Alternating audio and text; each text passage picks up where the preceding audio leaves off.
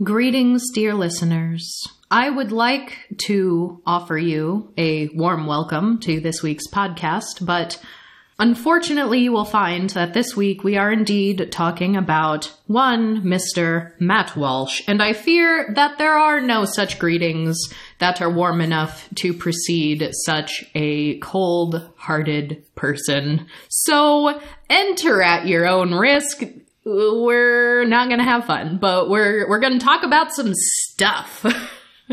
For those of you who are new here, my name is Courtney. I'm here with my spouse Royce, and together we are the ace couple. We are indeed an asexual married couple. I am sure we would be deeply offensive to one Mr. Matt Walsh. If you aren't familiar with Matt Walsh yet, I'm just going to say stop the episode right here because I don't want to be the one to introduce you to him. But I suspect that you do know since you are already here. And Matt Walsh is one of the more prominent right wing hacks peddling conspiracy theories about LGBTQIA plus people being groomers and pedophiles. He's one of the most famous transphobes speaking on a large platform these days. You may have heard of the debacle that is What is a Woman, a book written by him as well as a documentary, which I cannot in good conscience recommend, but for those of you who are curious, I will put some resources in the description to some reviews and responses by trans voices. I think your time and energy would be much better spent there than on Matt Walsh himself. But essentially, it all comes down to, you know, the very bioessentialist a man is a man, a woman is a woman. There is no in between, no outside of, no trans, nothing. He is a very strong proponent of the very turf like rhetoric that a woman is an adult human female. One of his biggest projects lately is talking about how, oh, you know, the liberals, the progressive, the queer people, they can't even tell you what a woman is. They work themselves into knots trying to philosophize and theorize and examine and over examine, and they can't even give you a straightforward explanation. But if you ask a conservative, cis straight woman what a woman is, she'll keep it short and simple and correct. And she'll tell you it is an adult human female. What a concept! So simple! We figured it out. Gotcha, liberals. so that's that's his thing in a nutshell. And although given his book and his documentary, the wider conversation about Mr. Matt Walsh is about his transphobia and his horribly bigoted views about gender, He's not a single issue hater. Oh no, no. He make no mistake. He detests all levels of the LGBTQ community. And lately I've noticed a few people start to talk about how he has taken issue with asexuality and aromanticism. And a lot of the talking points I've seen are like, oh, now Matt Walsh is coming after the asexuals. And it's not terribly new. I wish I could say it was. Well, I guess it doesn't matter when it's happening, but his asexual slander has been very public for at least a year now, if not further. So we're going to talk about a little bit of that today. So, if you want to make this a little more fun, get your ace phobia bingo cards ready, maybe turn this into a drinking game. I like the bingo card. For those of you who do drink, we can definitely do a drinking game too. Although I found it very interesting in the ACE community, it's pretty well documented that we as a community are far less likely to drink than the broader population. Oh, really? Yes. Haven't you heard that? We'll have to have a conversation about that someday because I find it fascinating. But today is for Matt Walsh. Today is for bigotry through the eyes and mouth of one very prominent bigot. And we do this not to overshadow or derail the conversation about trans rights because he definitely does attack trans people, trans women especially, far more often than asexuality and aromanticism and on a much larger scale than this.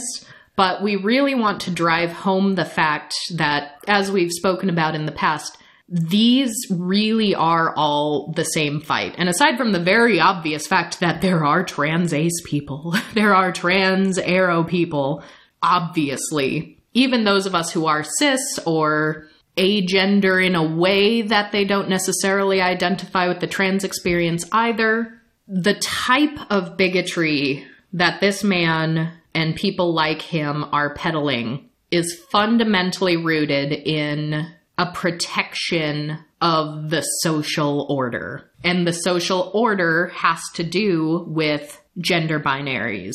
It has to do with straight relationships that are monogamous, that are with the goal to get married and getting married with the goal to procreate. This is the social order that shapes so much of the worldview behind these folks. So anybody who is a disruption to this social order, be it because of gender, sexual orientation, some combination thereupon, is all a threat to the worldview of these folks. So it really comes from the same place. We all need to be in this together. And that's why I think it's important to be looking at all angles of this and what exactly are they saying. So, about a year ago, Matt Walsh decided to pick a fight with an executive producer at Disney named Latoya Raveneau, who spoke during the Walt Disney Company's Reimagine Tomorrow, which we're not going to make this episode about Disney because we know they have some issues. You can see our episodes on the Owl House for a few more thoughts along those lines.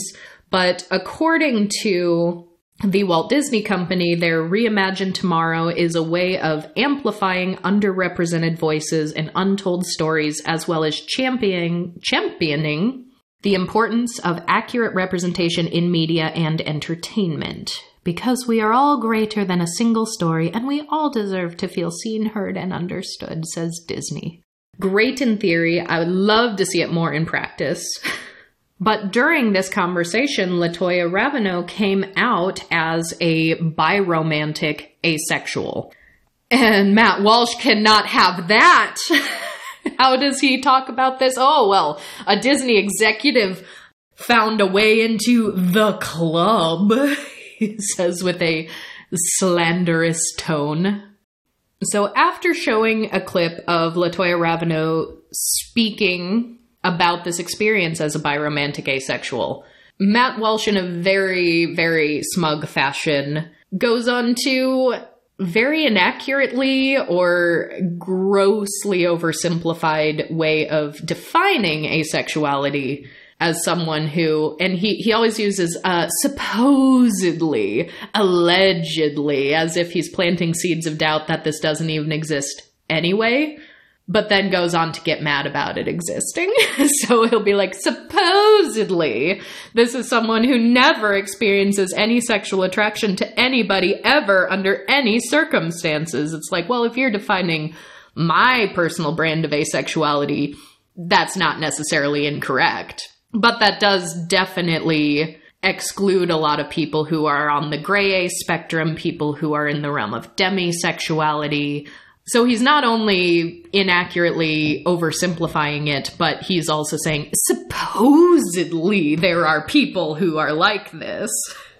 But then he goes on to say that even if such a person exists, then they really shouldn't be in the club, the LGBT club, which is fascinating to me because for as angry and inaccurate as what he is saying about this is, there definitely are also some queer people who think exactly like this too. So, right here, we're seeing a collision of two people from very different viewpoints who still come to the same very wrong conclusion. Right, and when that statement was made, I was really curious what the explanation was going to be. I didn't expect the comparison we got, which was imagine you have bird watching clubs. You wouldn't also include people who didn't like bird watching. Mm-hmm. But the thing is, in any classification system, there's always a word for every category, including non interests. So if you're looking at religious identities, atheism is a religious identity that is non theistic. Yes. And if you were to go into, like, in the example here, I bet there are some hyper specific birdwatching groups that have a slang term for non birdwatching people. Sure. But now I need to Google that if I'm being honest. but there's also like in any groups, there's always, always going to be the exclusionist, even if it isn't identity, even if it is just a hobby or an action. Like I'm sure I would say that you and I are very casual bird watchers in the sense that we very well feed our birds that live in our backyard. We feed the birds so well that we get a lot of them, and we've started to you know, learn all the different types of birds that come by our house, the native species. Um, we've seen some that come through just during like migratory patterns that aren't usually living right here. And we have some birds that we can just recognize because they've lived here for years and they have babies in our backyard every year. So we're like, oh, there's our mourning dove couple. Like we've developed a relationship with some of the specific birds. But we aren't leaving our house with binoculars for the sake of like finding a rare bird or checking a bird off of our list. So I'm sure there are people out there who would be like, well, you're not real bird watchers, a real bird watcher. And you get that in any, like, all of the shitty corners of any interest. Like, as, as a high femme person who enjoys video games and has my entire life, there are always those like gamer bros who are like, girls can't be gamers. Or they'll try to quiz you. That happens in the goth community too. That happens in every single community. Like you show up wearing goth clothing to a goth bar and some bratty guy will walk up to you and be like, name three goth bands. I bet you can't. And in those communities, as I'm sure we'll see Matt Walsh do as these videos progress, they always come up with these nonsense arguments to try to prove their points. Like, oh, girls can't be gamers. Your girl hands are too small to work the controllers properly. Hey, hey now. That's that's rude. I do actually have very small hands. They also make small controllers. It's not a big but deal. they break so much faster. You've seen this firsthand. How many of my little kid Xbox controllers have we gone through in the amount of time that your like regular sized ones that's, have been fine? That's because we've been making the mistake of buying sh- shitty third party tiny Xbox controllers and not ones from reputable companies. the one we got from a reputable company has been holding up better. The other ones get a locked key or a joystick drift in like two years. yes, yes. Can confirm. But aside from how silly that is and how quickly that falls apart when you apply it to any group of people, regardless of what they're assembling around, there are always going to be those shitty, shitty exclusionists. You now also have Matt Walsh saying, that the reason why it doesn't make sense, he uses the bird watching metaphor, but it's because he says, well, the LGBT community is fundamentally based around, he doesn't use this word, but I'll say non normative sex. He says that is what this group of people is. And he, in my eyes, is diminishing a very diverse group of people down to sex. And I think that's never okay under any circumstances to do. And he's saying that that's why asexuals shouldn't count because this is about sex. And these are people that aren't about sex. Even if we ignore all of the gray area the demisexuality because clearly matt walsh is not talking on these levels and clearly his viewers aren't going to be thinking in these levels that we do in our own community even if we say, okay, we're only talking about people who are on like the side of the spectrum that I am, where I genuinely don't feel that sexual attraction to anyone ever under any circumstances, even if you're just taking the people in my camp and saying, like, well, you don't belong in the queer community because the queer community is about sex. I would argue it's not. it isn't. It isn't. But here's what here's here's what really gets my goat there are actually some queer people who also say this to, in in an effort to exclude asexuals, and Yeah, I I don't mean- like that overlap. They're also wrong. The, yes, that, yes, That's you can have you have people in every minority group that fall into some extremist bucket. Mm-hmm. Like we have people who vote conservative at the detriment to themselves and their own communities. yes. for example. the leopards eating people's faces party, I Right. believe, is the the old adage. Right. but even if you run through the algorithm, like you can only get so far in before you stop talking about orientation. Yes, yes. Well, and that's the thing too, because there are the exclusionists within the broader LGBT community who do say, yes, this is about sex, therefore asexuals don't exist. Therefore, any asexuals who get upset when an asexual character gets changed to be sexual in some way, oh, you're you're just homophobic because you're anti-gay sex. Like that is that is very rarely, if ever, the case. But you're not acknowledging the fact that aceness is inherently queer. The queer community, we are queer because we are a challenge to the arbitrary social order. We are queer because we disrupt the worldview of men like Matt Walsh and the people like him and the people watching him. It's not just because we're having non normative sex. That can be a component of it, but it is gender, it is orientation, it is relationship structure, it is relationship anarchy. It's There are a lot of ways to exist outside of the status quo. and they will hate you for it. they will hate you for it. And that's why it always baffles me anytime. Occasionally, there is a well meaning ally who does find us and they do want to learn. And I don't begrudge them for not knowing at the time of entry, but I do want it to be very clear that this is a common experience where someone who's not familiar with the ASPEC community will dip their toe in for a first time and say, wait, wait, wait, wait a minute. Where is all this hate coming from against aces and aros? Like, I want to be an ally to them. I think they're great. I think they're fine on all that. But I genuinely didn't know they were experiencing hate and discrimination on this level. And sometimes you'll get a weird little slip like, well, I understand why conservatives hate gay people, or I understand why conservatives hate trans people. And I know these people don't mean it to sound the way that it kind of does sometimes.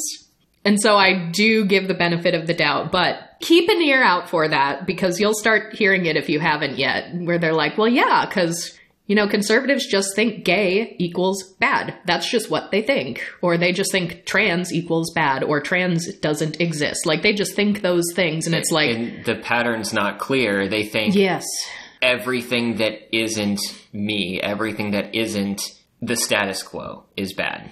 It's so much more broad than that. And we, we laid that out in excruciating detail, I would say, in our four part series that we did last summer about the religious political discrimination against asexuality.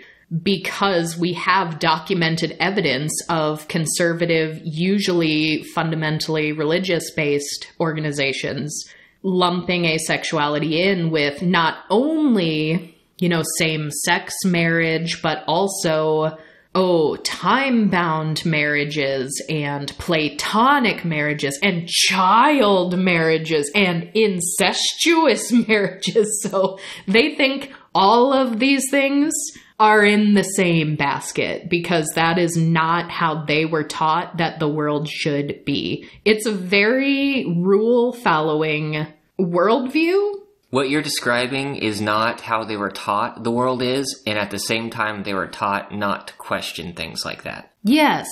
And that's where you do start to get all of these other intersections of not only bigotry against the queer community as a full community, every single letter, but also other minority groups. You'll start to have overlaps that go deep into history where a lot of anti blackness and anti queerness start to have similar overlapping or like blurry talking points if you go back in history or even still today because people would this is a gross oversimplification because we're not going to make this a history lesson on on race and uh, queerphobia today. Maybe, maybe someday because I, I got a lot to say about that. But you know, white, straight, cis colonizers of yesteryear would look at a black woman and be like, "Well, you're technically female, but you're not a woman. You're not a woman like our women are." And they would use this language to sort of justify why this is not the ideal person. This is not the ideal woman, or there, I mean, there were rules of masculinity too. This isn't the ideal man. This isn't the ideal relationship, the ideal marriage. And anybody that did not fit into that, regardless of the reason, was the other. They were wrong. And there were even parts in history where people would look at even white lesbian women and in a very bigoted pseudoscientific way try to explain that oh well these white gay women are the way they are because their genitals are more similar to that of black women and as we know black women don't count as like real true you know uh, correct women for whatever that means. It's all horribly disgusting to think about but these are the roots of this type of thinking and this is the modern manifestation of this. So you get all these other things. You get racism you get anti-blackness you get you prejudice against people with disabilities as well because you know if you don't have an able body and you aren't properly contributing to this capitalist society that we have you are wrong and incorrect. And that does extend further to even even a straight childless by choice couple. Like they're on the chopping block next i assure you. So in any way carrying on with what matt walsh specifically has to say in his own words about the asexual community he's already planted these seeds like they supposedly they apparently and he talks about how sex is what defines the club, the LGBT club. And these people don't want to partake in the activity that defines the club. First of all, and here here's the thing too. It is okay to love and celebrate whatever type of non-normative sex it is that you may or may not be having or wanting or aspiring toward. There's not an issue with that. But the people within our community who do say that that is the defining factor, not only are you excluding so many other people, and I think reducing everybody, yourselves included, down to an activity rather than an identity, it gives people like this a foot in the door to say these are all inherently sexual people and that's what they use when they bring up the predator rhetoric, the grooming rhetoric, which is on a steep incline as of late with all of these book bans that we've already spoken about. Oh my gosh, I just read a news story about a librarian actually like being called a predator and a groomer and like five adults trying to get a librarian fired from her job at a local high school just because some books they don't like are on the shelves. And like three of the five of them don't even have kids that go to that school. Like that's absolute utter nonsense. But that that's what they do. They reduce the entire community to sex and not just sex, but a perverted type of sex, because it's outside of their acceptable sex in their acceptable worldview with their arbitrary rules. So after he makes that perfectly well established that, well, aces don't count because they don't do what the club's built around, he says, but also, um, people aren't meant to be asexual, and in fact, people aren't asexual. he just outright says, this isn't even a thing. It can't be a thing because humans are sexual which again it's it's the right sex versus the wrong sex. It's never been about sex is bad. That's the number one mistake i see people make when they try to define what this conservative sort of puritan-esque culture is. It's like oh well it's anti-sex. No. It is not and it never has been. It is very pro sex, but it must be the correct type of sex. It must be straight, cis, married, procreative sex. That is what it is for. Nothing outside of that is allowed. Well, because then he pulls the whole like, well, humans aren't asexual. Some animals are asexual. And he uses um, two very silly ones. I don't know where or why he got these in particular because of all the things I've heard in my life as an asexual person. I've heard a lot of people pull out random asexual creatures and be like, what are you with this? Or, oh, you're not of that. Like we hear that all the time, right? But Matt Walsh goes, Komodo dragons and crayfish are asexual, but humans aren't Komodo dragons and crayfish. These arguments always seem so clumsy. it's like they get this deep into the conversation and they don't have their speech prepped, and so they just reach into a box of animal names and are like, uh, this one and that one. Ones that the average person doesn't like interact with on a daily basis and wouldn't like necessarily know unless you've researched it. You know, Right. like the average person isn't interacting with Komodo dragons every day. Right. Which this this is a common theme in these discussions. It becomes very clear that in order to make their argument what it is, they have defined very specific definitions for their words. Like earlier on, you mentioned that Matt Walsh is famous for the what is a woman argument, mm-hmm. where even before the argument gets started, he's working with very specific definitions. Mm-hmm. The only reason his argument works is because those definitions have been set up that way in the first place. and so Who set up these definitions? I- in this case, much like how many bigoted conservative arguments don't understand the difference between sex and gender in our society, mm-hmm. this argument is taking biological reproduction and confusing that with orientation, which are two mm-hmm. different things. yes. And I don't know much about crayfish.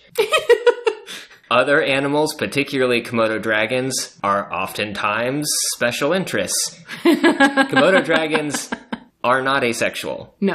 Many They are not. Many reptiles, many kinds of animals, uh, fish and reptiles are major ones. Are in some conditions are able to reproduce through a process called parthenogenesis, which is a type of asexual reproduction. But that is in addition to what you would think as regular biological reproduction. yes. The, And- the, the multiple individuals involved sort of reproduction. Which is also so weird that, you know, a, a fellow like this, who is often like, well, what is a woman, would also pull something like that, like, oh, well, reptiles and, you know, fish are asexual. It's like a lot of those creatures also just like change gender if they need to. Yeah, like that's a thing that happens in the uh, and I, I wouldn't even say gender because it's not in, in the way that you know humans uh, isn't- experience that when we're talking about trans individuals, but like they change their sex. Yeah, it, like, it, it isn't gender whatsoever, which we would need to learn how to communicate with animals before we could figure out if their societies even had the concept of gender. But no, this is a fish in particular. There are a few famous species of fish that were recorded to having done this, will change their sex. Yes. a, a group of an entire school of female fish, one of them will become male. Yes. And so, like, someone who wants to have these such arbitrary boxes will only acknowledge any sort of anything outside of it when they're using it to discredit somewhere else. Like, I don't, I don't know. I guess maybe he'll be like, oh, you know, people can't change their sex. We aren't fish. I maybe he has said that. He he says whatever he needs to that he thinks will rile people up. He he's not here to report the news. He's here to enrage other conservatives. He's trying to anger other people who would hate us. And the depth of scientific knowledge in these arguments is often approaching like magnets. How do those work? Nobody knows. and we all know we can't trust scientists, am I right? but no, you know, so yeah, I don't know why he pulled out Komodo dragons and crayfish. That is ridiculous. What a silly, silly man. And it's also whenever someone like this pulls out this argument, it's as if they think that no asexual person has ever taken like a basic biology class in like K 12 schools and learned about asexual reproduction, as if we aren't self aware of this as a community, that the word asexual is also used in a different way in a different context. Because, like, l- literally, predating AVEN, Haven for the human amoeba That was the the first big congregation of asexual individuals online was Haven for the Human Amoeba. That is what it was called. We know, we're aware of this. Sometimes we fully embrace it. Most of the time, we're just tired of hearing it. Yes, It's- well, we're tired like- of hearing it from these people. It's fun and cute if it's like an in community thing that we're doing. It's kind of like being from Kansas and going elsewhere and hearing Wizard of Oz jokes. Like, occasionally a good one will come out, but most of the time, it's like, yeah, heard that one before. Yes, yes. yeah, I I mean I've even noticed this only living in Kansas for 8 years now, but like you grew up here, you've always been here. Yeah, anytime, And you went to college in a different state, so I'm sure you heard it a lot of places anytime there. you travel and someone asks where you're from, they go, oh, well, you're not in Kansas anymore. True. I, I know that. Fact. I got on the plane. Fact. so who who actually did the extra credit and made their bingo card before this episode? Because you might be able to knock all of it out right here. right here. Because then Matt Walsh is like, well, that was a human speaking. That was not A Komodo dragon. or a crayfish. but asexuality isn't a thing. Humans can't be that. It's impossible. What we're calling asexuality is either lack of libido, it is a dysfunction of the brain, it could be hormonal problems, or mental illness, or trauma. But then he tacks on one that I don't hear as often as those other ones. This one was new to me, actually, but it makes a lot of sense. I I've heard it in same concept, different words. He uses the phrase spiritual despair. Ooh, it's so ominous. Honestly, I, I would say that just to be extra some days. I'm in spiritual despair. Honestly, that's that's like that should be the subtitle for like 90% of Anne Rice's books. Spiritual despair. so then he does go on to say that, you know, the the queer community that counts, the people I'm saying count as the queer community, it's weird of them. They're bizarre and they are limiting themselves by defining their entire existence around sex, which eh, most people in the queer community are not doing that. You're the one doing that to them. With a couple of uh, exclusionary exceptions. He says that's bizarre and self limiting, but it's even more bizarre and even more self limiting to build yourself around not having sex. so he, it's it's so baffling to me because he's like, yeah, I I famously hate the queer community. But the aces who aren't a part of that queer community are even weirder.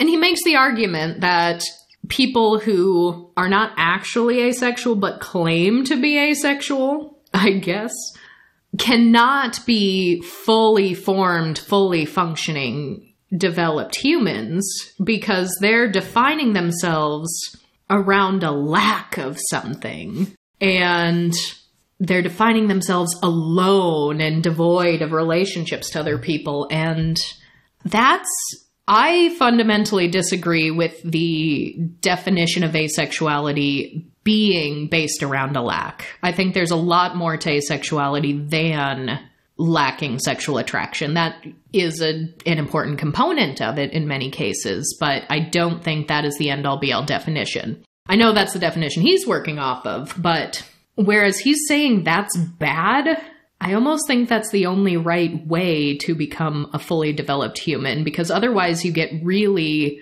codependent relationships that can be very toxic, they can be very abusive if you define your sense of self around your relationship, like a person you're in a relationship with.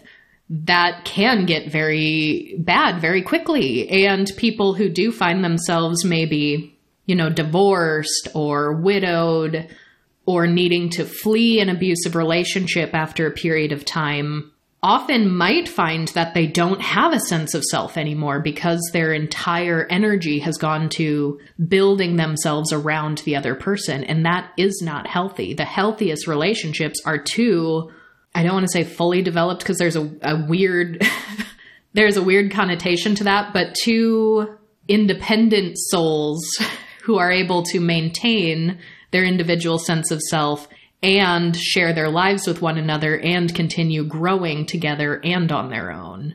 And he's saying, like, oh, how sad, how pitiful, and how dysfunctional are you that you're defining your sense of self not by being in a relationship with a man or a woman, a proper man or a proper woman, I'm sure he'd say, but by being alone? Like, what, what, literally, what is wrong with that? Yeah, I have trouble following this entire identity segment, and I don't know if that's just a bit telling of how I think about gender. But these words we have, these identities we have, to me, are just a means of coming to self understanding and being able to communicate broad aspects of your life with others that you're going to interact with. Mm-hmm. And that's all there is to it. It's it's a descriptor. Again, if we were going back away from orientation and speaking of I used religion as an example earlier. I can very quickly summarize my theology in one word because there's a word for that that exists. And that helps me communicate with other people. Yeah, and one word is never going to have the all encompassing nuance of an individual experience. And that's with any word. That's with a religious label, that's with a political label, with a personal interest. You know, are you a bird watcher or are you a bird watcher? so then it's so fun to see Matt Walsh like twist himself in knots here because for someone who's so obsessed with vocabulary and rigid definitions, he um sure doesn't even have the accurate definitions for a lot of the words he's talking about. even if you don't want to go into all the nuance that comes with the words, he's like, all right, so we broke down the asexual component, but this person is also saying uh, biromantic. What does that mean? And he's like, because romantic is, you know, feelings of love and affection for another person. And we have to consider that in the erotic sense of the word. So it's like he is saying that romance and sex are the same. Romantic attraction and sexual attraction are the same, which a lot of allosexual people do that. And a lot of them can kind of get away with that in their own experience because both of those attractions do point in the same direction and often simultaneously. But that isn't the same for everyone. And I think the ace and aro communities know that better than anyone else. But there are allo people who might also have sort of mismatched directional identities where might be romantic to one, sexual to the other, romantic to both, sexual to none in this case. And he's saying, okay, well, let's define the word romantic. The word romantic means erotic. Does it? Where did you get this definition, Matt Walsh? Because I have never in my life, even before using the word asexual, considered romance to inherently be erotic. Well, that's what I said earlier. The only way that people like Matt Walsh can get up and make these videos is if they first construct a glossary of terms that doesn't allow them to reach any other conclusion. Mm-hmm. Because this is not a logical thought process. The only way it can work is if you stage it up. Like you have to set all the dominoes up first so that you can knock them down in order. Otherwise, it doesn't work. Mm-hmm. And that glossary of terms is fundamentally flawed. Yes. Well, it also helps feed into the broad conservative worldview because I said these are theories that come from a very rigid set of rules, a very specific concept of what order is. So this is just another means to outrage the people that hold that worldview because you're saying here's another way that they're ruining the social order. Words have meanings, definitions matter. They're coming through and they're trying to take a, you know, hatchet to the dictionary. Do words mean nothing anymore? It's anarchy, I tell you. like, and that is a problem for them. That is something to be alarmist about. That is something to try to outrage other people that don't feel comfortable outside of rigid rules. And I hate that this is this simplistic, but so many of these arguments or so many of these situations are so obvious forms of projection. Like we we just established they are the ones twisting the English language. but they're saying that that we are changing the meanings of words. They've done that first because they have to to form these arguments. They are calling queer people groomers for just being an, an example of a human being that's not in part of the status quo while trying to hide information from people, mm-hmm. from children, so that they can force them to grow up to be the people that they want them to be. Well, and if you're saying that romance is inherently erotic all of the time, why do we still exchange Valentines in elementary school and middle school? You know, why are people still looking at literal children and saying, like, oh, you know, young Sally made a friend at daycare who's a boy. Ooh, she's got a little crush. She's got a little boyfriend. Like, if you're saying that all roads there lead to erotic sexual relationships, then nobody should ever be doing that to children ever. That's that's very messed up. And yet they're like, well, you know, queer people are the ones. Which is, you know, weird because they they will use that. They'll say, you know, a child cannot be gay. A child cannot know themselves to be gay or or trans or insert any identity because they're like, well, because that that's a child. They aren't sexual yet, and sex is inherent to this thing. So how could they possibly know? So someone's grooming them if they think they know this. And and that's again another intentional or unintentional confusion of the language, much like we mentioned with sex and gender, with action and orientation. Mm-hmm. Yeah, but to them, it's like, well, if it's a straight person saying, like, oh, look, Sally's got a little boyfriend, that is okay because that is instilling the proper social order into Sally at a young age, and that is grooming. so he then says erotic, sexual, and romantic are all synonyms. And I don't even think in the sim- simplest form of that does like Webster agree with that. I mean, I know some people do use it that way, and some people think that, but that's part of what a lot of us in the ASPEC community are trying to. It's what we're trying to queer, if you will. We're trying to queer those definitions because it's not always synonymous. And it's usually very quickly disputed if you get into it, because most people who are allosexual have had a non sexual romantic interest or have had a sexual activity with someone that they were not romantically attached to. Yes, yes. Those two things are both very common. Yes. And uh, he puts this definition in very close proximity to incest, which is interesting because we see that happening in other places. We saw that in the letter condemning the Respect for Marriage Act, where 84 religious organizations said, like, you can't pass this Respect for Marriage Act because then this will open the door to platonic marriages and it will open the door to incest. And it's like you're putting it in proximity that way. But the way Matt Walsh does it here is he says, you know, romance means erotic, romance means sexual. And that's why there are different kinds of love, because you'll say you love your mother, but you don't romantically love your mother. I hope you hopefully wouldn't be taking your mother to a romantic candlelit dinner, because romantic means erotic, and you wouldn't have those feelings to your mother, would you? And it's like, ah.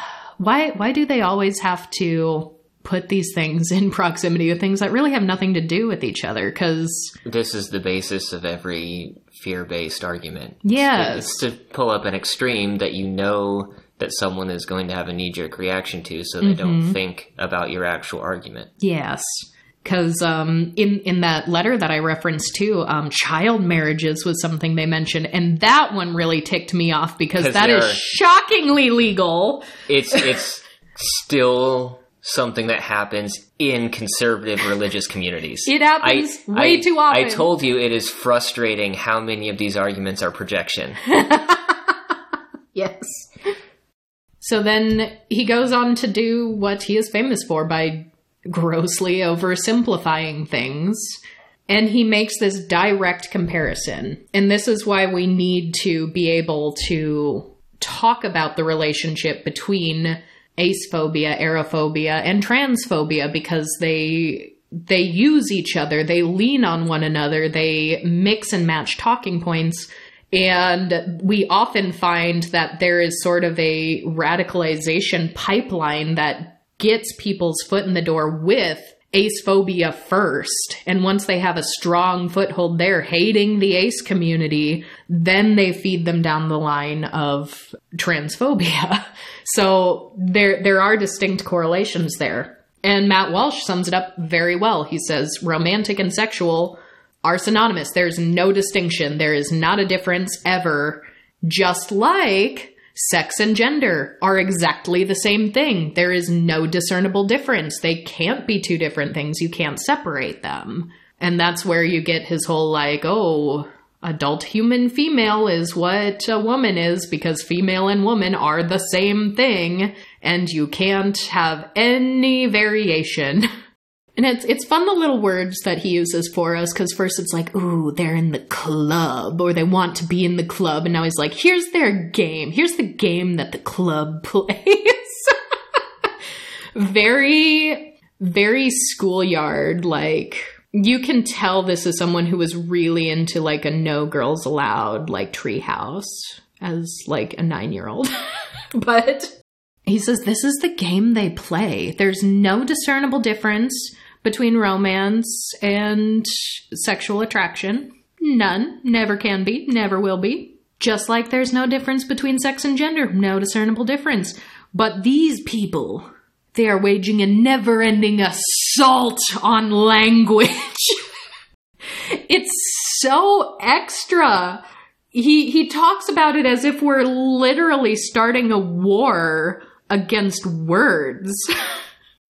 And so he goes on a tirade about how, you know, we just want to tear words apart. We want to take simple, orderly concepts, things that mean something, and just tear it all to shreds, throw it in a blender, make it incoherent, make it illegible.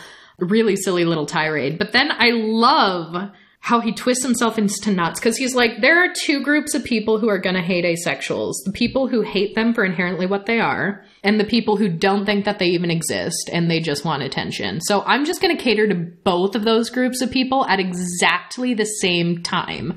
Because I kid you not, he ends the episode by saying, We are canceling biromantic asexuals. We're canceling them well, we can't really cancel them because they don't exist, but they're canceled nonetheless.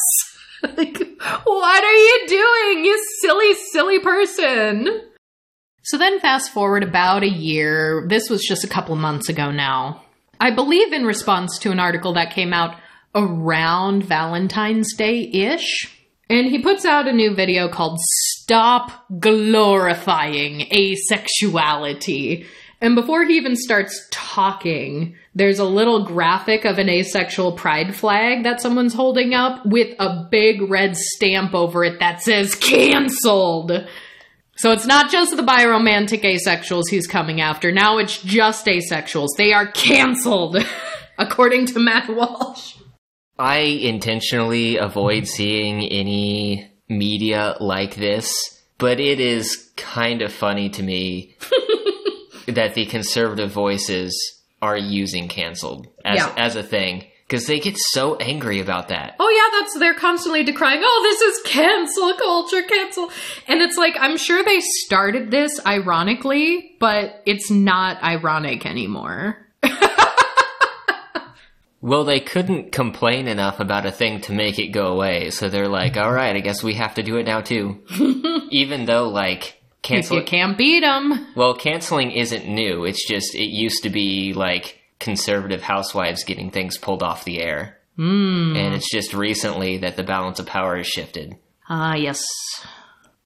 So actually, he starts this. This came out on Valentine's Day, no less. So this is great. So this is after this article came out, but like a few days before aromantic awareness week, because that happens like the first full week after Valentine's Day. So I definitely remember we were kind of on vacation at that time. We had um, a cousin of mine coming to stay with us, so we were like offline for a couple of weeks during this period of time. And I just remember coming back to like a barrage of emails and tweets and comments and DMs from people who are like, Did you see this? Did you see this? There were so many articles and videos that came out that were just vile towards aces and aros during this period of time. And I was like, Oh boy. I guess this was a good week to be off, but we've got some um, catching up to do. And he's got to open with some misogyny. And I feel like it has to be a joke, but he's playing it completely straight. And with a guy like this, I really don't know. Was it a joke? I, I, it didn't seem like a joke, but I cannot fathom he played it completely straight, but he's like, "Oh, if you just tuned in and forgot that it was Valentine's Day, don't worry. Just go like swing by, pick up a gift at the grocery store for your wife on the way home. They'll, they'll probably be out of flowers, but like, get her some kitchen utensils. Get her a spaghetti strainer to spoil her. You know, some pots and pans, maybe some new forks. Like, you'll have a very happy wife." And you'll have a very romantic evening, trust me. And we know he means erotic and sexual when he says that word. So that's, you know, that's fun. And of course, he's got his whole set. He's got like this, ooh, what is a woman book set up in the background. It's like, all right. So he's, as I said, he is a professional enrager. He's here to enrage you. so today he is enraged about a Washington Post article called How Asexual and Aromantic People Make Valentine's Day Their Own. And he's like, what a shame. How sad that the Washington Post is thinking about these people on Valentine's Day and not, you know, the good romantic and sexual people of the world for whom this day was for. So he goes on to pick on someone who's quoted in the article named Odell Pax, who is asexual and on the aromantic spectrum using the microlabel idemromantic, uh, which is defined here as not making a distinction between romantic and platonic feelings. That's uh, sometimes often seem in the same realm as some of the other micro labels we've discussed previously on the show, like quoiromantic, or some people just say like WTF romantic. It's sort of in that realm where, despite what Matt Walsh tries to say, there isn't always such a clear, hard border between romantic and platonic feelings. And the Washington Post reports that Odell takes time for self care, for self love, soaking in a nice hot bath. Sounds like a lovely night. I don't see anything wrong with this. But then they point out that Odell Pax has three stuffed animals, two of whom are named after prominent trans activists, Marsha P. Johnson and Sylvia Rivera. So then he picks on the stuffed animals. He's like, "Oh, sure. Why don't you tell us about this grown adult stuffed animals?" And he uh, Here's the here's the thing. Here's the thing. His set has a stuffed walrus and it's next to a book about the walrus who has a name. It's kind of blurry because it's in the background and it's really far, but I want to say it says Johnny the Walrus. So does that stuffed animal have a name? Does this grown ass adult have a stuffed animal that has a name? Looks like it. It looks like it! Does he also write children's books or something? Is that what that is? Let's Google real fast. Okay, well, now I'm confused because I Googled Johnny the Walrus, and the first thing I see is a picture of the walrus with a shirt that says he, him, Walrux. And it says, bring home the cuddly companion to Johnny the Walrus. Oh, the companion to Johnny the Walrus by best-selling LGBT children's author Matt Walsh, inspired by his world-renowned story of imagination and discovery. This lovable stuffed walrus is the perfect gift for any child or adult who enjoyed the book and would like their very own walrus. So I think this is by Matt Walsh, and I think that's satire. I think that's an attempt at that. But yes, he did write the book. I found the book, Johnny the Walrus by Matt Walsh. According to Wikipedia, it allegorically compares being transgender to pretending to be a walrus. Mm, charming. Oh, here's where the joke came from. Amazon listed it in the LGBTQ plus category. And it had sold enough copies that it became temporarily the best selling book in the LGBTQ category before they caught that error and recategorized it. So sounds like he's leaning into that now. But uh, yeah, so he's making fun of an adult having a stuffed animal with a name while his set has a stuffed animal with a name that he himself created. Why aren't adults allowed to have fun?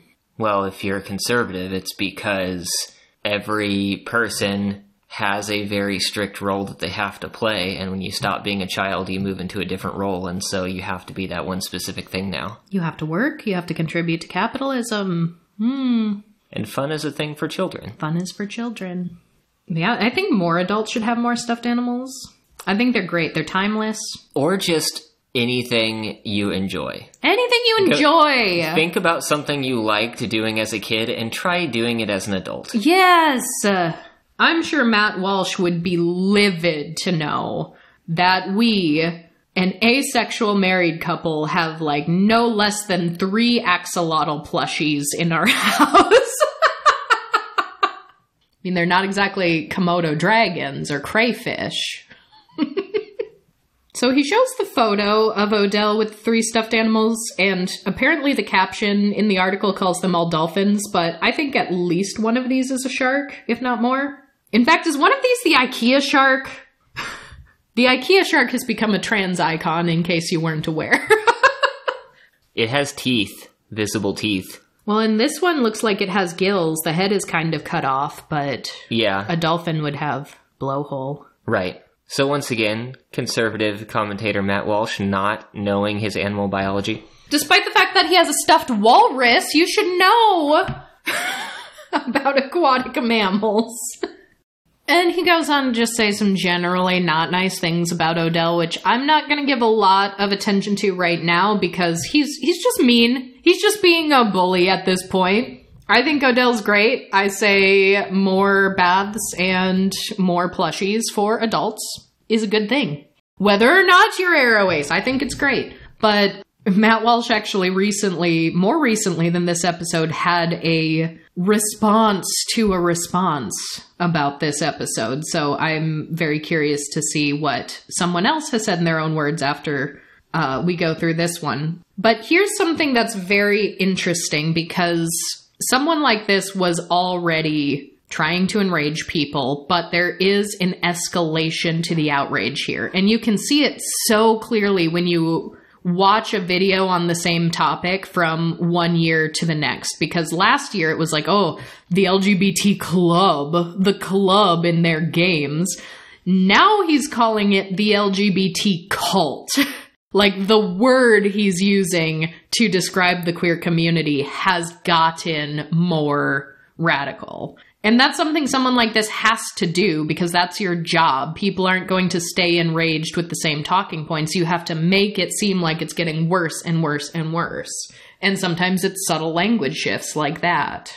So Matt Walsh goes on to pull the definition of asexuality and aromanticism from Cambridge University. It's a pretty lengthy definition, so I'm not going to reread it here, but we will put a link to it if we can in the description if you'd like to see it. But it does add more nuance. It talks about the fact that there are gray areas on the spectrum. It does reference demisexuality and demiromanticism, and even points to the fact that there are other identities within the spectrums and says like there there is a glossary of other terms that you can refer to if you'd like to learn more.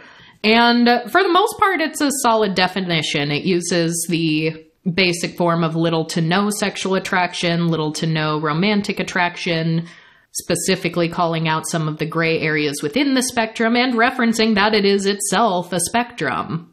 But Matt Walsh can't handle that because that's not a black and white definition. There's too much wiggle room in that word.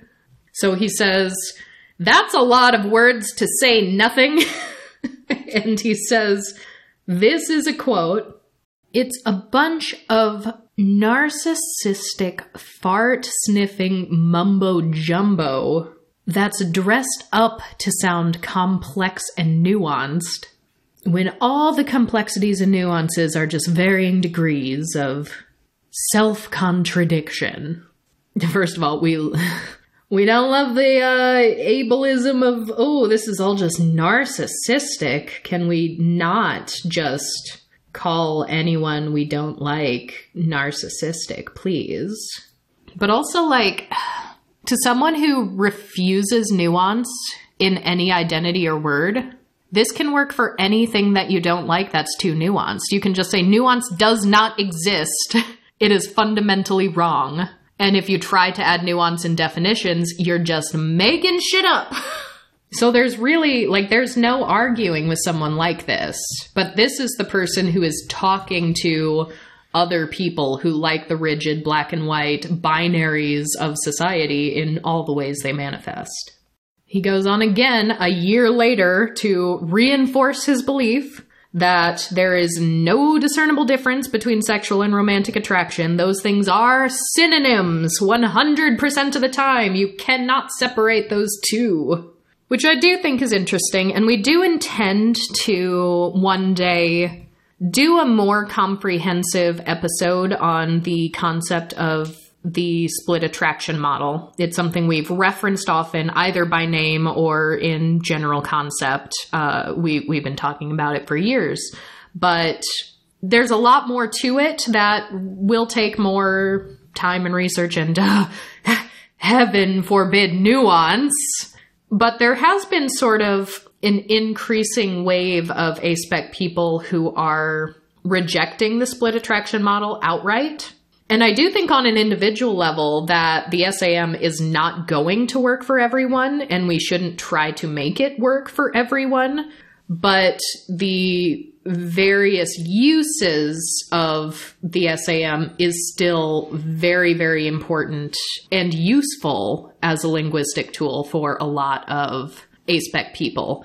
And I think now more than ever, when we are hearing very widespread criticisms of asexuality and aromanticism, attacking the very fundamental concept that romance and sex can be two different things, we need to have a tool like that at our disposal to talk about this to our audience of people who would be on our side if they are able to be educated about these matters. Yeah, as I was mentioning earlier, all of these concepts, all of these labels are just a means of self of self-awareness, of self-understanding and of communication. And for some people, romantic attraction and sexual attraction or aesthetic attraction or what sensual attraction, however many different feelings you can pinpoint, they may or may not be separate. They may or may not be so intertwined that you can't tell them apart. And that's a part of what understanding yourself and what your orientation is. Yes. And so it's the split attraction model is a means of talking about these, but a person might introspect themselves, look at their own feelings, and find that there is no clear separation. Yeah, and that's okay to do on an individual level. It's not okay to take the Matt Walsh route and say, that doesn't apply to me, so therefore it doesn't exist. It doesn't apply to anybody. Cause get this, this is, this is true actually. People are different. Which it is funny that you use the word like useful and tools and means of communicating because Matt Walsh also tries to do that. He goes on to say that if someone says, I'm romantically attracted to you but not sexually attracted to you, they have not given you any useful information at all. And they've been very explicit, actually. Yes. They've, they've told you a lot. Yes. And one thing I, I, want to add on to what I was just saying one of the reasons why, when you start to dig into the asexual spectrum, you get hit with a glossary of terms is because until fairly recently, at least in modern society, these concepts have not been talked about. No. And it is really hard to figure them out without being able to contrast them with a different person or yes. a variety of different people. Yes. And we're just now getting to the point where people are talking about this on a large enough scale that we can start to identify patterns. Yes. But what these conservative arguments consistently come back to is they do not want those discussions to happen. Mm-hmm. They don't want people to understand how they really are because then they would diverge from the status quo. Yes. It is a threat to their social order.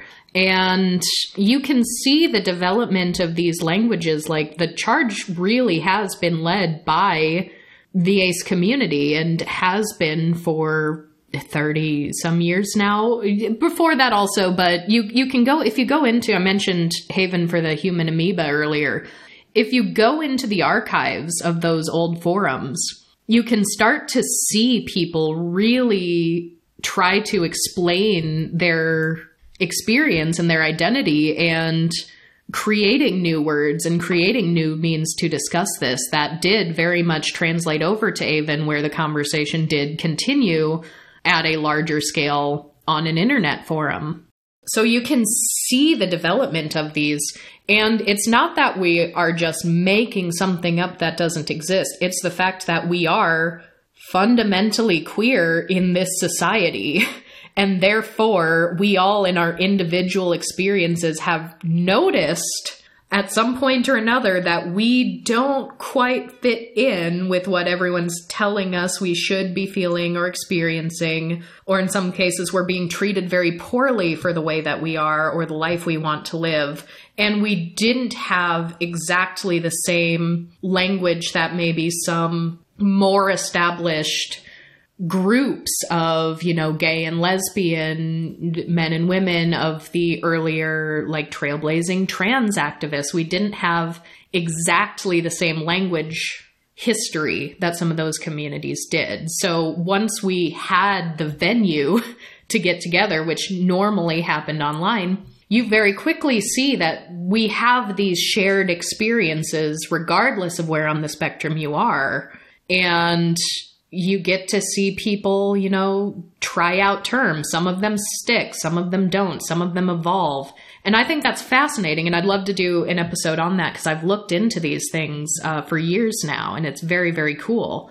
But that's actually why the word aromantic even developed because there were people in these asexual communities who, once they started talking to other asexual people, sort of said, you know, I kind of get what you're saying here. I kind of experience that same thing, but my experience is a little different. And I guess it's not really asexual in the way that you're using the word asexual. So maybe aromantic is a better word for it. And people hearing those words and thinking about what that word could mean based on their own experience and what they've seen and what they've observed.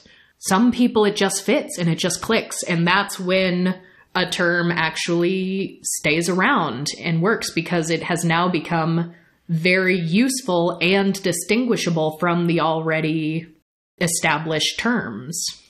And to wrap this back around to where we left off with Matt Walsh's comment about an identity not being useful, well, saying that you are romantically inclined and not sexually inclined is a very succinct way to start approaching the topic of a relationship because some people will not be able to do a mixed orientation relationship like that. Yes. Or some people want to find other romantically but not sexually inclined people. I mean, literally, when the two of us met, we are, get this, an asexual married couple. Our labels have gotten unfortunately more nuanced. Oh, Matt Walsh is going to hate that over the years. But at the time we met each other, we were both using some version of the basic split attraction model. I am asexual, and I think we were both using heteroromantic at the time. But that is an oversimplification, but it, it's an oversimplification that at the time was still useful, I think, for us. I don't think it would be useful for me anymore at this point in my life, but that's the beauty of labels. They can evolve, they can shift, they can outright change over time, and that's okay. But that was an exceptionally useful thing to say to other people because that's what helped me find you, for one, but it also helped me weed out a lot of awful, awful people before finding you. Which then he goes on and contradicts himself because then he starts talking about the demi spectrum, like demisexual people who need the romantic bond before the sexual uh, comes along. And he tries to say that's not a thing, that's not queer, that's not asexual, that's not demisexual. That's just called being a person. Like, people need that romantic bond before the sexual bond. And it's like, okay, so what is it? Is the romantic and sexual bond the same thing that happened at exactly the same time or not? Matt Walsh. So if you had those on your bingo sheet Matt Walsh actually hits both the Demi is just how everyone feels misconception and also the it's especially true for women more so than men. And also it's not a thing period. It's it's the trifecta. and then he brings it all back to uh, sex and his perceived perversion of it because he says, well, this is normal. This is just being a human. But this group of people, they're fetishizing it. They're fetishizing being a normal human. And what even does that mean? like, that's such a weird thing to say. It's the same old argument that's at the root of queer bigotry throughout the ages the idea mm-hmm. that anything that is not heteronormative is perverse. Mm-hmm. Well, and the thing is, too, because here, here's also now the overlap with, you know, bigotry against the kink community. Like, consensual kink relationship, like ethical, healthy BDSM relationships, there is absolutely nothing wrong with it at all. But people will say, like, oh, even if it's two consenting adults or more than two consenting adults, it's wrong because that's not our acceptable kind of sex. Like, it's still the same root of that bigotry. It's still here is a disruption to our very limited, very rigid social order. And so they try to put all of these communities that they see as wrong in proximity to one another. Because even if someone isn't on board yet, say for the sake of argument, most people who are followers of Matt Walsh will be hanging on his every word by this point. But say someone's like, oh, well, what's so wrong with someone saying they're asexual for the sake of argument? But then he puts it in proximity to fetish. He's like, they're fetishizing normal sexuality. Well, now we're going to get the people that think that being kinky is wrong. And he says, well, the reason why they're fetishizing being a normal person is because they want to be in the cult. This is a way, a surefire way to rack up social capital if you're in the LGBT cult. That is something that I hear all the time that it's it's popular to be queer. It's fashionable to be queer. I don't get it. Mm-mm, I don't. Honestly, if if we were hacks, if we only cared about money and not social justice, if we only cared about fame and not ethics, I bet you right now, if we turned around next week and said, we were brainwashed. We used to think we're asexual, but really we're just good, nice, straight people who were tricked by the LGBT cult. I bet we would get so famous so fast. We could be on Fox News. We could be talking to Matt Walsh. We would actually be making more money and get in front of more eyeballs and ear. I was about to say earballs, but more eyeballs and more earballs. Well, yeah, um, like I, I genuinely do because that's what the news cycle does. That's what it does. They find one person who will say the things that they want to hear. They find the Blair Whites and the Caitlyn Jenners for the trans women that they'll talk to. You know, the, the good ones, the pick me ones, the sensible ones. They'll pick the most conservative black people possible. And they'll be like, see, we're not racist. We have a black friend. He's also conservative. He agrees with us. Like, and like detransitioners for people who are like TERFs, for people who do think that they need to ban trans medical care, they'll pick the detransitioners who are T- saying talking points about how they they were too young to know better. They wish that a doctor would have looked at other issues in their life before transitioning them. And going back to other trends, there were the ex gays who spoke favorably about conversion therapy. Oh yes, getting... Ru- RuPaul, famous ex gay in that one movie. What was that? Oh, but I'm a cheerleader. Right. Yeah, RuPaul played an ex gay. That was that was fun. but beyond that, the faux scientific arguments, the anti-global warming arguments, the anti-vaccine arguments, the, you know, anti-pandemic preparedness arguments. You find someone who appears to have enough of a credential to convince an average person watching who will also say the things that you want them to say. Mm-hmm. Yes. And like, am I wrong? If we just did that next week, am I wrong? I, I don't think I am. I mean, we wouldn't. I would never. No, there. I mean, there's the marketing channels for that exist. Yes. But his his argument it's it's also like what you can't even talk to these points because you are just living in a completely different world at this point because he says well the reason why you get social capital is because LGBT people in the United States are the least oppressed people to have ever walked the face of this earth. I'm not even going to engage with that. we, we don't need to. We already have. So now, now that we've established that the LGBT people are the least oppressed people on the face of the earth, he's like, what about the asexuals in there? What about the asexuals? Let's talk about them. He does this thing again where he walks both sides both incorrectly. He says, first off, asexuality is not a thing, but also, even though it's not a thing, it still has a very rigid black and white definition. the definition is no sexual attraction, no desire for sex, no sexual relationship at all, period. That is the definition. Which is wrong, and he already contradicted that by actually reading a more accurate definition earlier. He just didn't like it. So he says, This is the definition, and it's not real. But since it's not real, let's play ball with them and let's use this wrong definition that they aren't even using for themselves. And based on this very narrow definition, most people who say they're asexual aren't even, because low libido isn't asexual, wanting to engage in sexual activity is not asexual.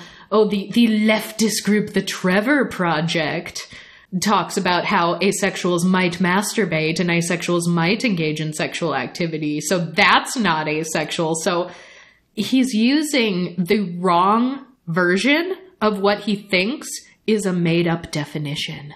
You have gone through so many mental hoops to get here at this point.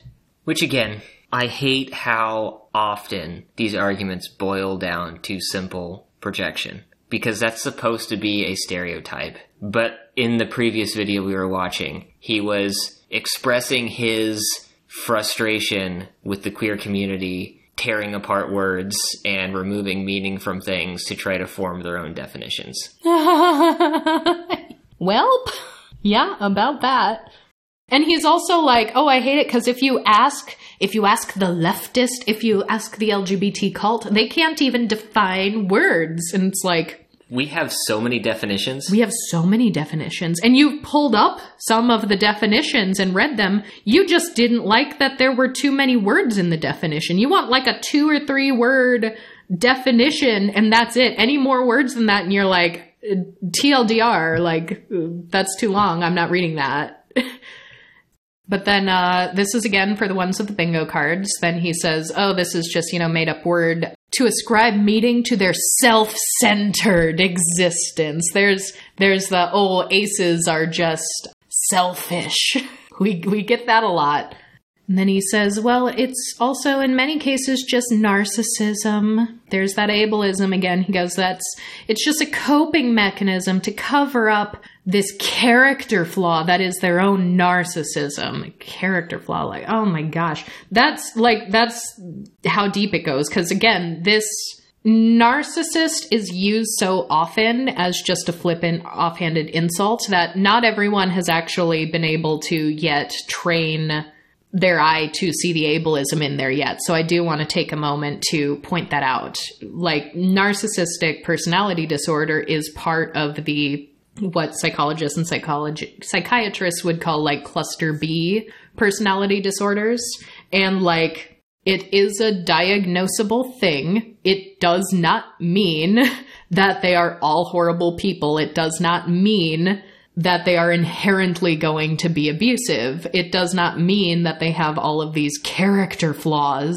um, or that any of their other identities that they might have, like part of the queer community, for example, it doesn't mean that those are just made up in order to justify the perceived character flaw.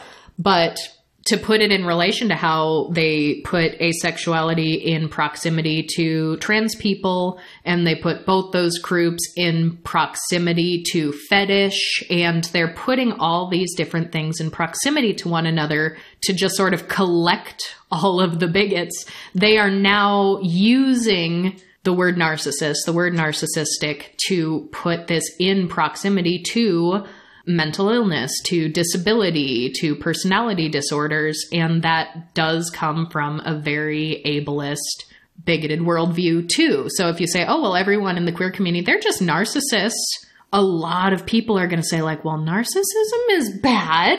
you know, people who are uneducated on these matters. So it's the same game that we're just seeing with every single other marginalized group of people. That's why all of these fights, like, it is the same fight. And then he does a good old fashioned, like, yeah, I don't think it's real. It's not a real thing. But for the people that it is real for, the actual true real, like the gold star asexuals. He doesn't say that, but that's what he's getting at. The people who have no sexual attraction, no sexual arousal, have never had sex, never want sex. Like, for those people, um, they just have a physiological issue. Something, something went wrong. They're, they're fucked up. It's bad. You should cure that. like, that, that should be fixed. Yeah, the common thread is anytime Matt Walsh wants to attempt to play with the idea of asexuality existing, it's 100% pathologized. Yes. Which is something that has been seen throughout the queer community. Yes. And although it hasn't been relevant to these particular conversations with Matt Walsh yet, that's another strong overlap that we start to see between transphobia and acephobia is because the current push to criminalize trans medical care, HRT, any sort of medical transition, which happened in Missouri recently, that got um that got challenged and hopefully will stay challenged. But there there's a there's an upheaval going on right now in Missouri. If you don't know about that yet, look into it. A lot of the people arguing for the fact that medical transition should be illegal Sometimes it's for minors, sometimes it's just across the board, just period, gone. A lot of the talking points that people try to justify are because, well, how are they going to have a normal sexual relationship? If you mutilate their genitals, if you screw up their hormones, if you don't let them go through a natural, normal puberty, what's going to happen there? And a lot of those talking points, if you follow them far enough, it's like, well, they're not going to have a normal sexual relationship. And so there it is. It's not only the what is the normal and acceptable gender gender presentation you know matt walsh would say sex and gender are the same thing there's no difference but a lot of it does come down to that straight cis sexual married procreative relationship being the ideal that is not only to be aspired to but should be mandated so a lot of those talking points get, you know, borrowed from one another to the point where, to me, at this point, these bigotries are really indiscernible from one another. They are they are one and the same. You know, transphobia and acephobia is basically like what Matt Walsh is saying uh, sexual and romantic relationships are, and uh, what sex and gender are.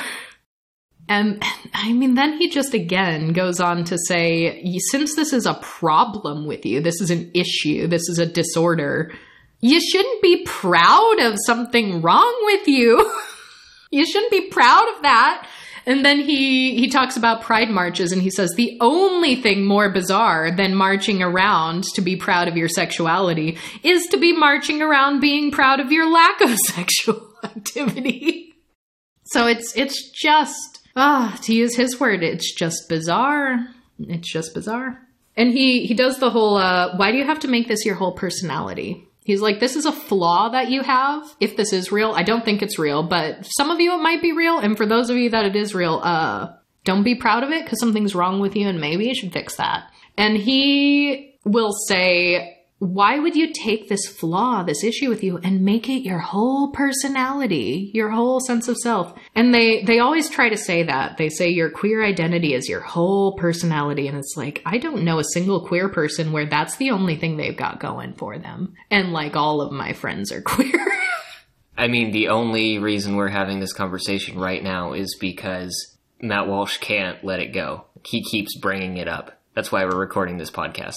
Yeah, well, he's also neglecting the fact. So at the beginning of this rant of his, he was like, oh, here's an adult who's asexual and aromantic, and I'm going to be mad about that because they're making it this you know, this is the whole personality for the this ace community. But Odell Pax was a lover of stuffed sharks. had had three stuffed animals. Uh, that's a personality trait that is not inherently queer. He just didn't like that part. He just like writes off parts of other people's personality that he doesn't like. but it's the one he's furious about that's the only one that matters. Because, like, yes, I am asexual, and that's a big part of my identity, but I'm also many other things. I am a professional weirdo. I make artwork and jewelry out of human hair. I've had many jobs over my life. I've been a zookeeper, I've been a science educator. I owned an insurance company. I have been very, very poor to moderately wealthy. I have lived so many different experiences and I am a whole, complete, rather odd person, I must admit. And asexuality is just a component of that. It's not my whole identity. I'd never claim that it is. And the same is true for all aces out there. One time, I accidentally pulled a sword on a couple of Mormons, and I would argue that I've made that more a part of my personality than I have made asexuality. It's a story that comes up often enough. It's a great story!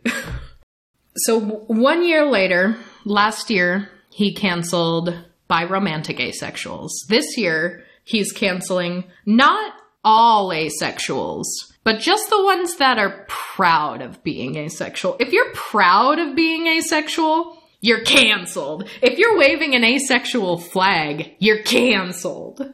And also, just to like really twist the knife against Odell, uh, he's also canceling asexuals that have stuffed animals that are named. So, um, I think we got canceled a few times over uh, in that. So you heard it here first, folks. We are canceled officially. But then I also just like, again, the very much of two minds mindset he has here with everything he talks about.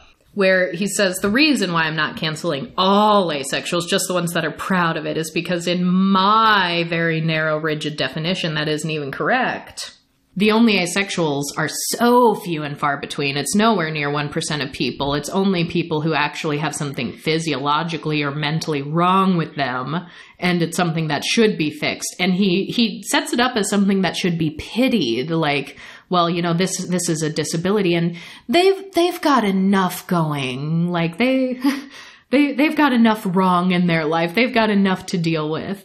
But the ones that are proud of it, like, if you have this, you shouldn't be talking about it. It should be very hush hush, because because that's an issue. It's not proper to talk about your medical problems, I guess.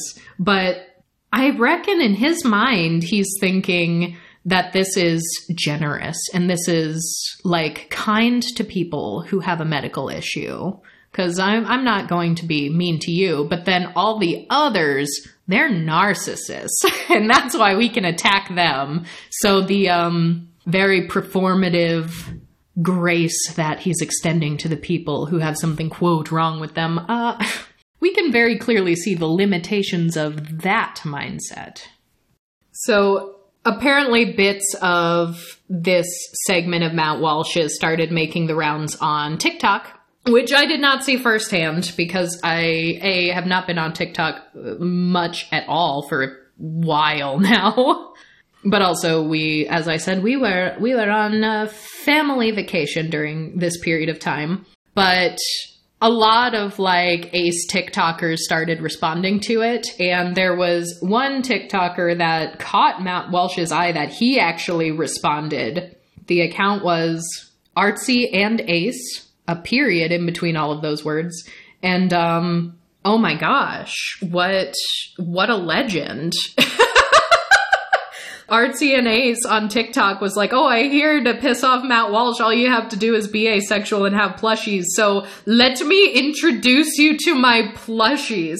And not only is there a montage of showing the plushies and giving the names, but also the proper pronouns for each plushie are are given upon introduction. And I am like, I am snapping. I am giving my snap claws. I I love it. Adding in those little pronoun details is a surefire way to invoke conservative rage. Oh, it's beautiful. It's genius. I, I love this. The video had no cuts. There was reaching behind the camera. It's a lengthy TikTok video. It's no great. notes. No notes. 10 out of 10 i it's gorgeous. And then matt walsh get this responding to this now is like what a sad pathetic person. Because he he thinks an adult who has plushies is just inherently to be pitied. And he'd even said like oh i i try to be a good man who doesn't revel in the misfortune of others but i look at people like this and i think thank god i'm not them He has a segment about canceling things. Like that, that was a a thinly veiled lie. Yes. and he's in a different set as he's responding to this than he was for the original video. Like a completely different room, differently furnished, and yet he still has that walrus plushie in the background. And he's like, these poor, pitiful adults who have plushies. What's wrong with you? This is just driving home my point that you're a pitiful, like, no. Plushies are great. They're comfortable. They're nice to hug. They're cute. They can be decoration. You can set them up on a nice shelf and they can decorate your house. They're multi purpose. They don't break very easily. Like, come on now. If you like plushies, have plushies at any age. And then I think some some of you out there who did the extra credit, who are sitting there with your bingo cards, maybe this is the last one you need for a blackout at this point.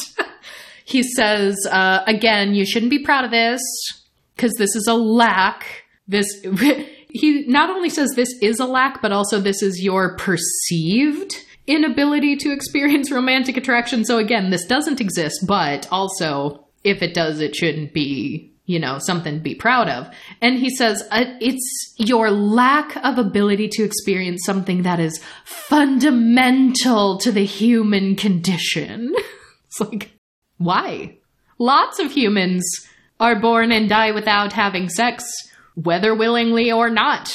Maybe due to age, maybe due to illness, maybe due to personal choice, maybe due to circumstance. They're not less human, nor are asexual and or aromantic people, but we get that all the time like, oh, sex is what makes us human. Unless you're a Komodo dragon or a crayfish. And he he just, you know, reiterates the same things he said before, where this is a lack. Sexual romantic attraction, which is one and the same for him, is what makes us human. But then he says again, you know, other queer people, the real queer people that build their identity around the sex they are having, it's wrong of them to do that. But the only thing that's more wrong than them doing that is asexual people building their same sense of self around not having that. That's the only thing that's worse. So he's he's putting us in proximity, but he's still setting us apart and saying that we are worse. Recently we had a mwah, beautiful YouTube comment. I am genuinely obsessed with this person. I'm I I'm happy that we got these comments. I, I posted about it on Twitter with um screenshots to the comments from YouTube. Where someone came in on one of our episodes from our four part series on religious discrimination, and someone said, Wow, th- this is uh, to summarize it. I don't even like asexuals, and yet I am against this unnecessary hatred. but then they added a second comment to say, like, by the way, you guys are great at podcasting. Like, you have a knack for this. Congrats. And I was like, I love you. I don't know who this person is, but without any irony at all, I am like, you know what? Honest. the honesty. And I can't wait for them to set up the first ever chapter of the people who don't like asexuals against the unnecessary hatred of asexuals. I will support that. it's beautiful, but here's the thing like, there are people who just very casually do not like asexuals, but then they'll hear someone like Matt Walsh be like, you know, queer people are bad and wrong and should be demonized, but asexuals are worse than them somehow. And the people who just casually dislike asexuals are like, now wait a minute. Where is that hatred coming from? it's, no, oh, it's baffling to me. I love it. It's, I imagine that this feeling I get from conversations like that is what the average person gets from watching like reality TV. It's just, I, I love the, I don't even know what it is. I want to say just the mess. I love the sloppiness of it, the circular logic. Ah, Matt Walsh, quite a character. So, and he says, you know, for for those of you who are asexuals, even though I don't think you exist, but sometimes you do, but even then, don't be proud of it. Don't put your flag on it. Don't put your letter in the. And he says acronym. And I wouldn't normally be this petty of a of a grammar Nazi of a vocabulary um, cop but uh, since it's Matt Walsh and he loves that words have meanings and definitions cannot and should not change, um, LGBT, LGBTQIA plus, 2S LGBTQIAA, whatever version thereupon that you're using, none of those are acronyms. Those are technically, Mr. Matt Walsh, initialisms. Fun fact of the day acronyms are abbreviations that make their own word. So, like, I've heard some people use quilt bag.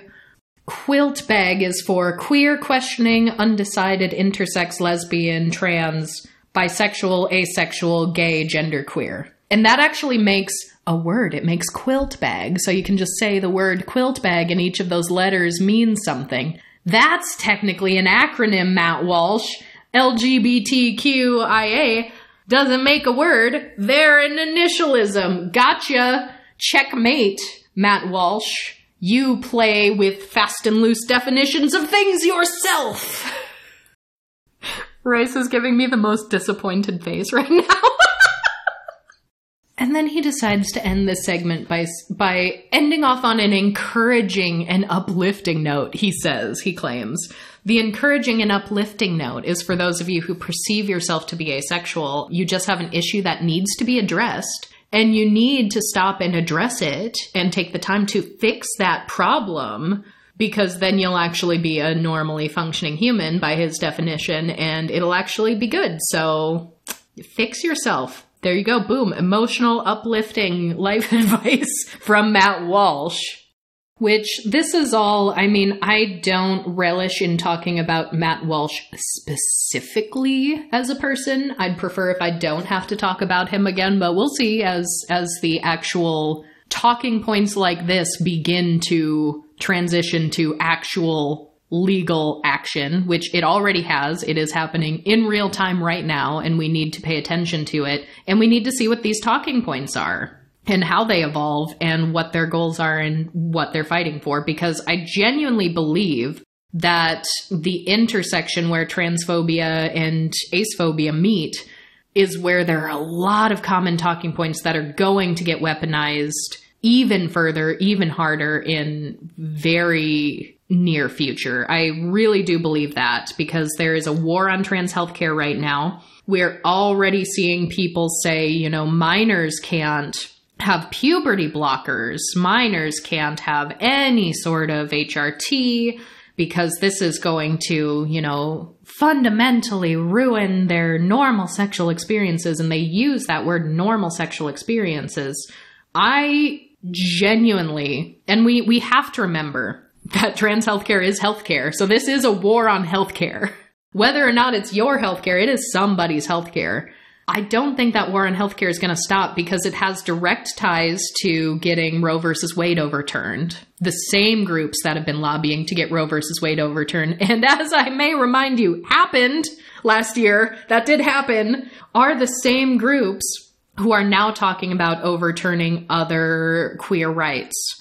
And more specific activist groups that are trying to overturn queer rights are saying maybe we should take a page out of Roe versus Wade. Like those activists, those anti-abortion protesters, because they they seem to know what they're doing.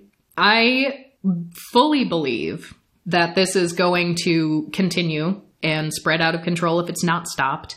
And that's going to start popping up in more broad forms of healthcare also that are going to be equally detrimental. Things like antidepressants, things like SSRIs. I think they're going, there are going to be people who are going to use this politically. There are currently people who are already saying it flippantly, like, "Oh, anti you're you're not asexual, you're just depressed. you're not asexual, you just had antidepressants as a minor." People are going to start using those talking points politically to try to ban antidepressants for minors or for everyone, depending on what state you're in. I genuinely believe that that's going to happen. And we already know that they don't care about healthcare because healthcare is extraordinarily inaccessible in this country. It is not cheap, it is not free. We do not have universal healthcare. And a lot of trans minors do not have proper access to healthcare, mental health care, or gender affirmation healthcare. Sometimes the two are hev- heavily interlinked. And we already know that proper access to trans healthcare does lower rates of attempted or performed suicides in trans individuals. It does increase overall mental well being, but the folks who are lobbying to overturn those rights don't care about that. They care more that this person fits into their arbitrary arbitrary society that they've created than the fact that each individual person is actually able to thrive and live the life they want. And I don't want us to wait until it gets to that point where they're trying to ban antidepressants for everybody because it's going to ruin sexual dysfunction. That's going to be a thing that happens. And I don't want to wait for that for everybody to rile together and say, okay, now you've gone too far. Like it needs to be happening now. The war on healthcare is happening now. So we need to identify these talking points. And even though Matt Walsh himself is just a hack, uh, there are actual political lobbyists that are using these talking points. And they're using people like Matt Walsh who have these platforms, who have these audiences to enrage the voters, to mobilize them, to get them to the polls. You just have to tell them about the latest crazy thing that the queer people are doing get them all mad. You just have to tell them about do you know what kind of books they have in your kid's library down the street? They pick these little culture wars like that to enrage people. And so we need to fight against that. Maybe maybe with a little rage of our own. Maybe maybe with plushies. Maybe we show up with like plushy guns to protest. Like I've, I think I've seen that before. Like there, there are those t-shirt guns. I've definitely seen those to shoot out like little teddy bears and things. I'm going to get a plushy gun for my next protest, I think. That's a great idea. I like that. Let's mobilize with plushy guns and compassion.